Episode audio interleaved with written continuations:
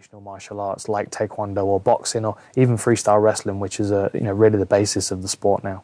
Mm. So you kind of were part of the creation of this, really. If you're the sort of talent coming in that's sort of creating mixed martial arts, right? Yeah, yeah, you, you could say that. I mean, I, I, was fortunate enough to be in one of the first waves of, of fighters that were coming through. Back in the day, you know, before the internet and before YouTube, it was very difficult to to really see what was going on in the rest of the world. I mean, we'd, we'd get snippets of videos every now and then, and you know, sometimes somebody would show up at the gym with a, like UFC three on video, and we'd all sit around and watch and make notes. But it wasn't really until the you know the, the, establishment of the internet that we were able to see what the rest of the world were doing. And then when the when the UFC really became more prolific and started to push into the mainstream, then we were starting to see how other fighters were training and preparing. And I mean, the only way for me to find out was to actually go and train in America, which is what really helped my progress and, uh, and allowed me to, to you know move into a professional career. So that was the turning point for you from kind of the six year old that's just sort of starting it as a hobby. When you went to train in America, that's when you thought, right, this is this is me, this is what I'm going to do. Yes and no. Well, I, I think when I went to train in China, that was the point when I realised that although I loved the martial arts and all of the the wonderful flying, spinning techniques and all the, the weapons training and all that kind of stuff, there was something very very romantic about it for me. I, I liked the idea, the, the myth of martial arts and this almost supernatural power that people could achieve. But when I was out there, I realized that I needed proof.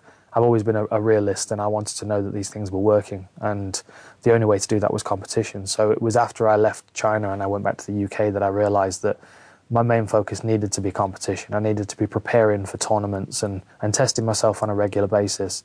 And that's when I started to look to America because really the, the, the, basis of the sport was over there, and, and most of the successful fighters were coming out of American gyms. When you look back at those first competitions, were there some really tough days? Yeah, there were. I mean, going back to my old Thai boxing tournaments and stuff, they were very, uh, very rough and raw. You know, often a, a, boxing ring set up in a nightclub or something like that, and you know, n- no, no governing body, no, no commission, no. I mean, we had doctors at the side, but there were no medical tests going in and that kind of thing. So to see where the sport's at now and see how far it's come is, is really amazing. And I, and I think really that is one of the things that I hope people gain from from uh, from my book is an understanding of really where the sport's come from and how quickly it's developed. Because uh, the stories from early on in my career when we were you know traveling halfway across the world to, to fight on shows that we weren't even sure whether it was going to be there when we arrived you know to nowadays where it's so much more professional and organized it's I mean it's refreshing for me. It's nice for me to have seen that progression, but I also think it's important for the people that are now getting into the sport to understand where it came from and the grassroots of it. So, what would you say to someone that that criticizes this sport as being dangerous and I don't know unnecessarily violent? Uh, I would say one or two things. Number one, it's not for everybody.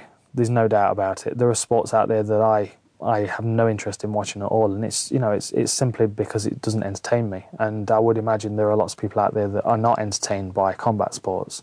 There are a lot of people that are though, and if people want to watch it but they don't understand it, then they have a responsibility to educate themselves about it.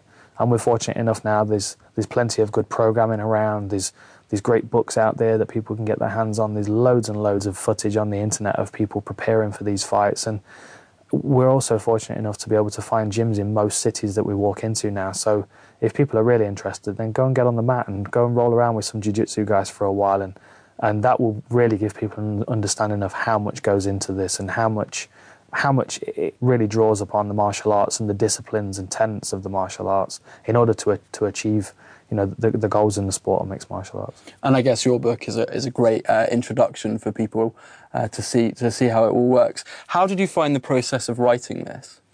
Very therapeutic in some ways, very difficult, very challenging in others. I was fortunate enough to have a have a, have a really good writer to work with me in, in Paul Gibson and we spent hours and hours talking through stuff, and uh, I think something autobiographical would have been very difficult for me to put together myself because there were certain questions that Paul asked me and certain conversations that we had that I may have completely disregarded as not being very important because obviously it's my own perspective. So to have an outsider's perspective and the, and the fact that he's a boxing journalist as well, so he's okay. very familiar with combat sports, really, really helped. So it, it was challenging. It was very, very much. Uh, self exploration. You know, I, I, was going back into memories and, and going over times in my life that really I've forgotten about since they happened.